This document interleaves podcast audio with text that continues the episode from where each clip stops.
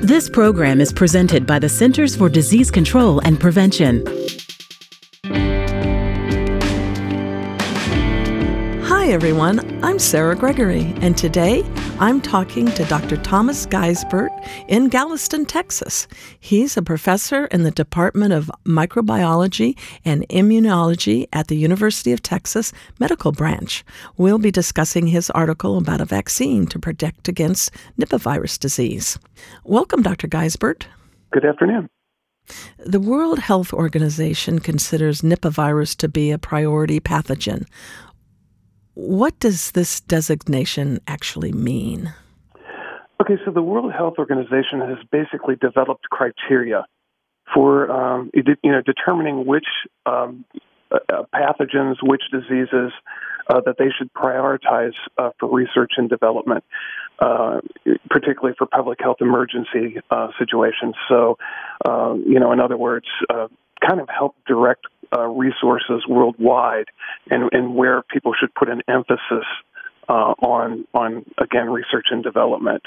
Um, you know, particularly again for those diseases that pose uh, pose you know a public health risk uh, and have epidemic potential. And this is really important for particular pathogens for which there are no medical countermeasures, so no vaccines or treatments. Okay, and what is Nipah virus? Okay, so Nipah virus, it's a paramyxovirus. Um, it was discovered initially uh, in 1998 and 1999 uh, during a large outbreak. Uh, this occurred in pig farmers uh, and people that had close contacts with pigs that were infected in Malaysia and Singapore. Uh, pretty much concurrently.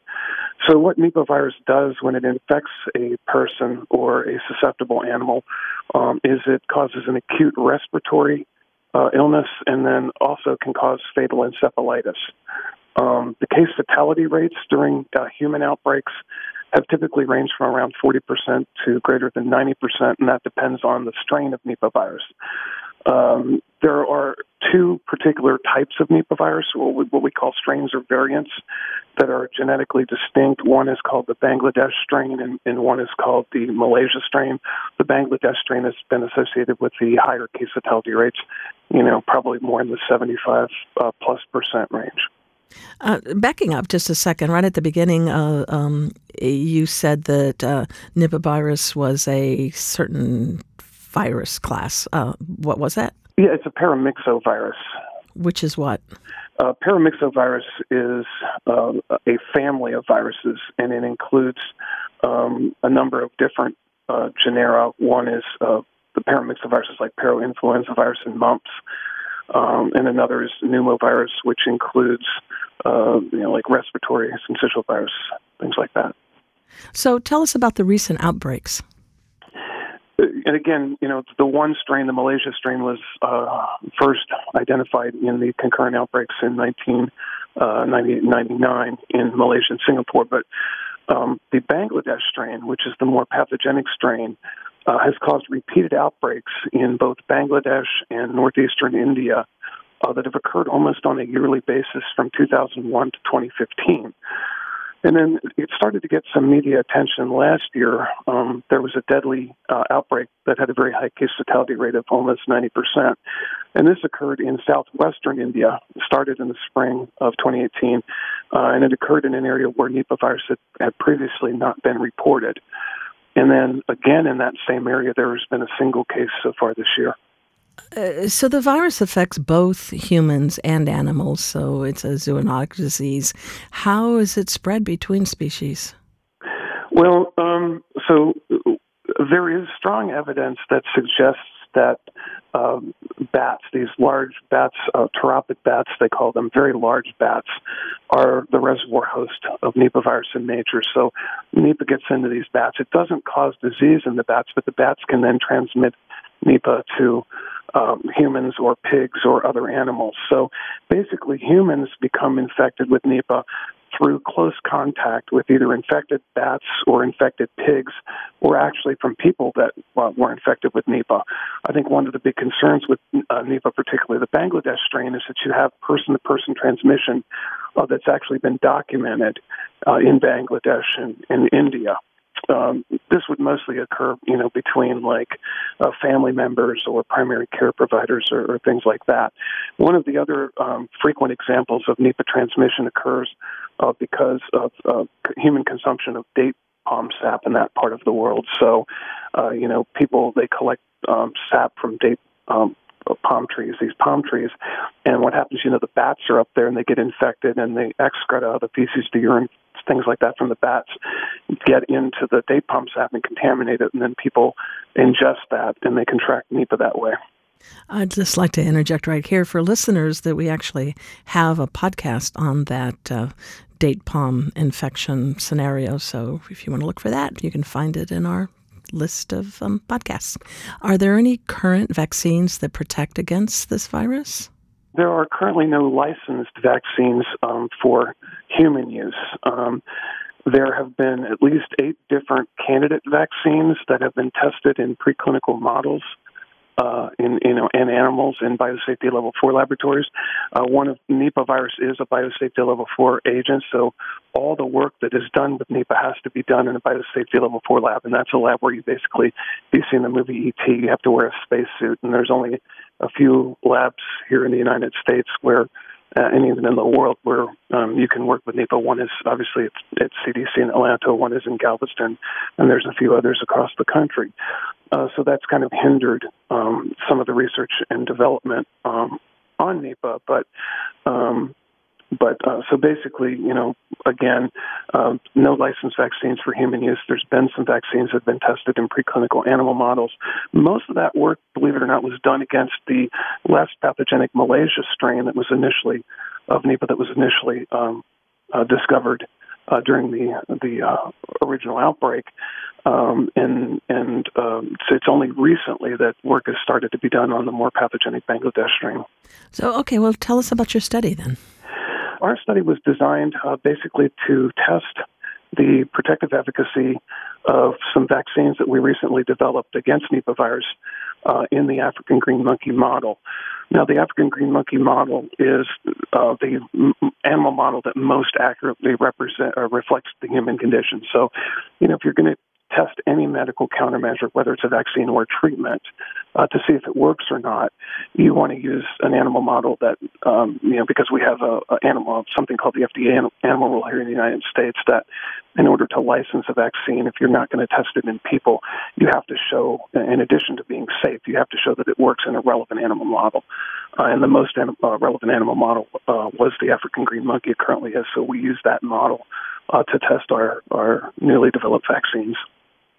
Uh, so this study tested to see if um, recombinant vesicular stomatitis uh, viruses, also known as RVSVS, could be used as a vaccine for this virus. What is this virus, and why would it protect against Nipah? VSV is actually a rhabdovirus. So, uh, rhabdovirus is a virus like rabies virus, uh, but VSV can cause um, mild illness and lesions in hooved animals, but it does not cause any significant disease in humans.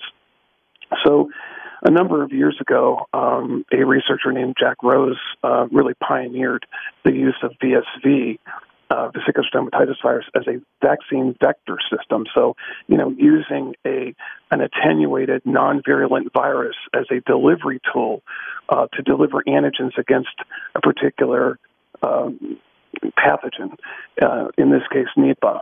So basically, what you're doing is you're trying to trick the immune system, right? You, you, what you have is a, a bullet-shaped virus that looks like a rabies virus. Um, and what we do is it's basically a glycoprotein exchange vector. So um, these these um, VSV vectors would be coated on the surface uh, with what we call a glycoprotein, and that's how the uh, the virus would attach to a host cell. Well, basically, we take out the gene that encodes that virus um, or that surface glycoprotein, and we put in a, a glycoprotein of interest like Nipah or Ebola or any kind of a, of a particular agent that we're interested in. And so what you end up with is this, if you can envision like this little cartoon of a bullet-shaped virus, and instead of having uh, a VSV coat on the surface, it now has a Nipah coat or, or a, um, a uh, Ebola coat, for example. So uh, when you inject this into an animal or a human, Um, it doesn't behave like Nipah or Ebola, but it makes your body think you're seeing Nipah or Ebola, so you develop so you develop an immune response against it. Um, I would say that probably uh, you know your your audience may be very familiar with what we call the VSV Ebola vaccine uh, that was used in the Ebola outbreak in 2013 uh, to 16 in West Africa. It's currently being used in the Ebola outbreak in the Congo. Uh, uh, Merck uh, took over um, the um, licensure of that vaccine and is manufacturing it. But this is basically the exact same system where instead of you know having an Ebola glycoprotein, uh, we have a Nipah glycoprotein. Um, I may be misremembering, but these are kind of short-lived vaccines, right? Yeah, you you get a very they're they're they're replication competent vaccines. So you know you you you have situations where some vaccines are killed vaccines, some vaccines are live vaccines.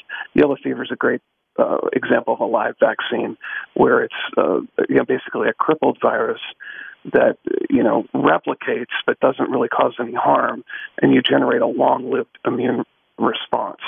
So what we're trying to mimic here, we wanted to have a vector that was a replication uh, competent, or or let's just say uh, maybe it's not fully replication competent, but it's um, it's single cycle, so it goes through a you know one replication cycle. Uh, so it's like you get a transient infection. I'm, I'm trying to say this in layman's terms as best I can. Um, uh, but but you don't have a fully replication confidence. So it's not like the virus is going to keep replicating and cause damage to the animal or the human that you um, that you give it to. Okay, so um, how how effective is this uh, vaccine now for Nipah? Yeah, it, it works great. All the non-human primates that were in were given a single injection of this vaccine.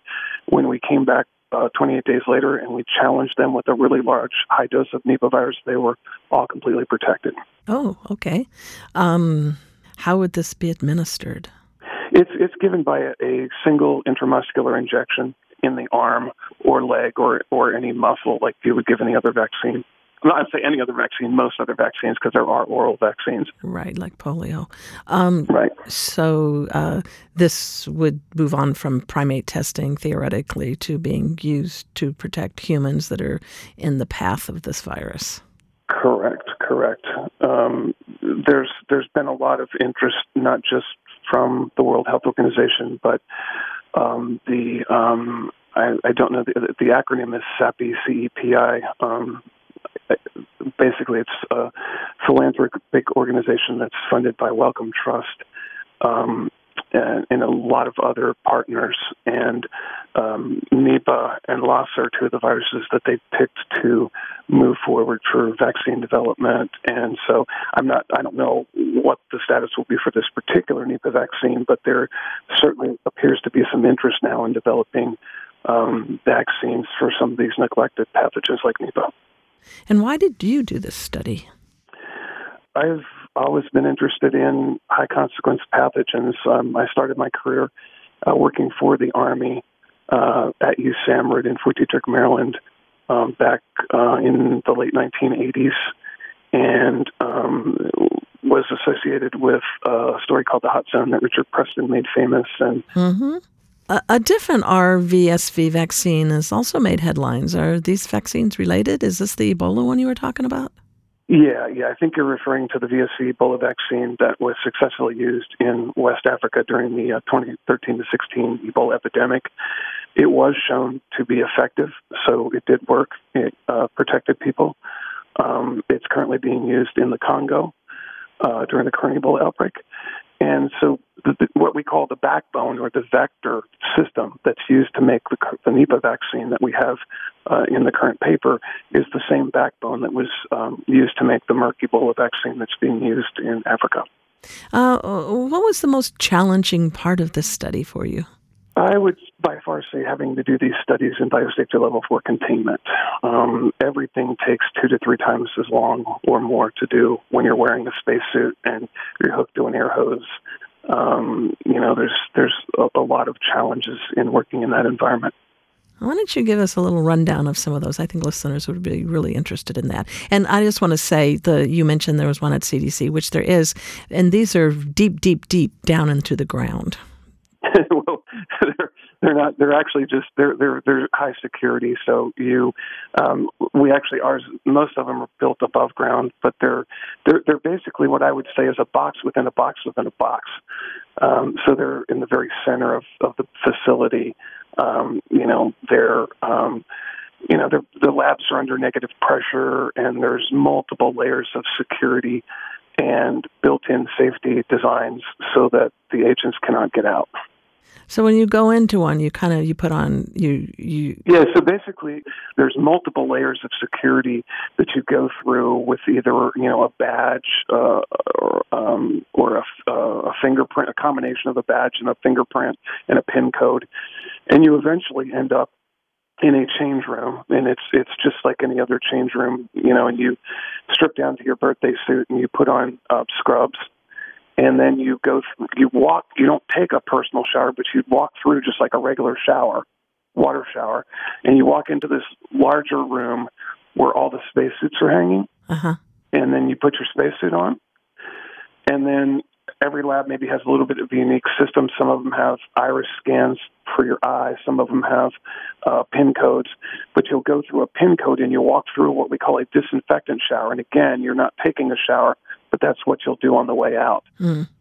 So you walk in in in, in um, and it's designed so that both doors cannot be opened at the same time. And so when you when you get into the hot side where we work with the viruses, when you close that side of the shower door, then it automatically triggers the disinfectant shower to go off. Um, so then you you know you're going to be in your spacesuit and you're doing whatever you would do in any other laboratory.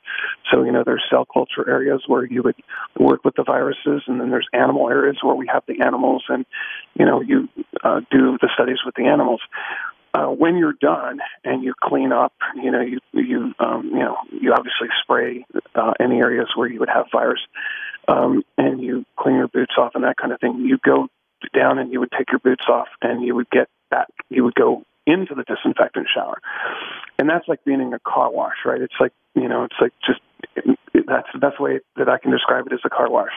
So you're, you're going to be in there and you're going to get like 30 seconds of water, and then you're going to get like probably seven to eight minutes of a um, it's called microchem. It's an alkyl chloride solution that kills viruses and, and things like that. And you're just going to be in there and it's a big, heavy fog mist and not a place for claustrophobic people to be, right? Mm. And then you're going to get another 30 seconds of, of water and then the the there's a mechanism that will release the door, and then you go into the area where you take off your spacesuit, um, and then you go into the a little small change room where you take off your scrubs, and then you have to take a personal shower, and then you're back in the area where you put your street clothes back on. Mm, okay. So you know, just the process of leaving the BL4 lab and taking you know going through the disinfectant shower, taking your spacesuit off you know, taking your scrubs off, going through a personal shower, and putting your street clothes back on. You're you're looking at you know 25, 30 minutes just for that. Right. Okay. Your article highlights the fact that this is a single dose vaccine. Why do we need a single dose vaccine? Good question. So, in the context, if there's an outbreak of some kind, or there's even some kind of a um, you know, deliberate misuse of the virus, there's some kind of bioterrorist incident, you're not going to have time um, to have a vaccine that takes a long time to work. And you want a vaccine that works rapidly. So, you know, let's say there's an outbreak in some part of the world, and the World Health Organization or some uh, humanitarian aid organization like uh, Medicine Sans Frontiers or the, some other country, or you know, our country, CDC helps out with these outbreaks frequently. You know, if you send a team of people in there to help combat the outbreak, um, you're looking at multiple strategies of how to protect people. You want to protect the uh, the first responders because in a lot of these outbreaks, uh, particularly Ebola outbreaks, it's the first responders that are at the highest risk and often get infected. Um, you know, and then you have situations where it, like um, the way that the VSV Ebola vaccine was so effectively used in West Africa a few years ago is that it was used in a ring vaccination strategy. So what that means is you, you identify people that have Ebola. And then you, it's very important, your epidemiologists are hugely important because you go out and find all the people that contacted those people and then the contacts of those contacts. And then you basically create a ring around that, which is why it's called a ring vaccination strategy. And by vaccinating all those people, and through that process, you can really stop uh, an outbreak, and it really helps control the you know and helps control and manage an outbreak. Um, so that would be really really hard to do if the vaccine required multiple injections and took a long time to work. So ideally, you want a, a single injection vaccine that works really quickly, so that you can control an outbreak. Okay, so what are the next steps for this potential vaccine? You know, there's not a large global market um, for um, vaccines that uh, are targeted for um, some of these exotic pathogens, um, you know, like Ebola or Lassa or Nipah. So I think it really requires um, sponsorship or um, support from government agencies, not just the U.S. government, but other governments, uh, philanthropists, and um, as I mentioned earlier, uh, CEPI and Wellcome Trust have got involved. Uh, I think Gates Foundation has historically involved, been involved with not necessarily Nipah, but things like this. So I think really for this or any other Nipah vaccine to really go forward for advanced development in human use, it's going to require that type of uh, support. You talk some about what you do, your high consequence pathogen job, which I think is absolutely so fascinating. What a great job. Um, you want to tell us a little bit more about it? I work with any virus that requires BL4 containment. So, you know, Ebola, Marburg, uh, Lassa, Nipah are some of the ones that we focus a lot on. Uh, I am a professor. Uh, UTMB is an academic institution, so we have students um, that's I think one of the really important functions of my job, which I enjoy tremendously. Um, you know, is the interaction and teaching other people uh, how to work in a high containment lab, and um, you know, set you know, kind of how to how to work in that type of environment, which you know does take a lot of time. We've really focused on pathogenesis again, trying to understand how a virus causes disease in a host, and so not necessarily always a vaccine, but you know, if we understand, um, you know, some critical pathway that the virus uses, or, you know, can that help us develop interventions and, and you know, stop the virus? Uh, so that's kind of been uh, historically the interest of my lab. And finally, are you optimistic about the future of vaccines in general? Yeah, uh, yeah, I am because I think when you look historically, vaccines are the best way to prevent or control outbreaks or epidemics of infectious diseases. I mean, you know, I think there's so many examples of that through history with, um, you know, pox virus or, you know, smallpox or uh, yellow fever. Um, there's just been so many examples, you know, currently, I mean, you know, the flu vaccines, and certainly that's a challenge every year to get that right. But I think, um, you know, historically, uh, they've vaccines have really proven to be the best way to combat infectious diseases. Well, thank you so much for taking this time to talk with me today, Dr. Geisbert. Thank you. And thanks for joining me out there. Uh, you can read the June 2019 article, Use of Single Injection Recombinant Vesicular Stomatitis Virus Vaccine to Protect Non Human Primates Against Lethal Nipah Virus Disease online at cdc.gov/eid. I'm Sarah Gregory for Emerging Infectious Diseases. For the most accurate health information, visit cdc.gov or call 1-800-CDC-INFO.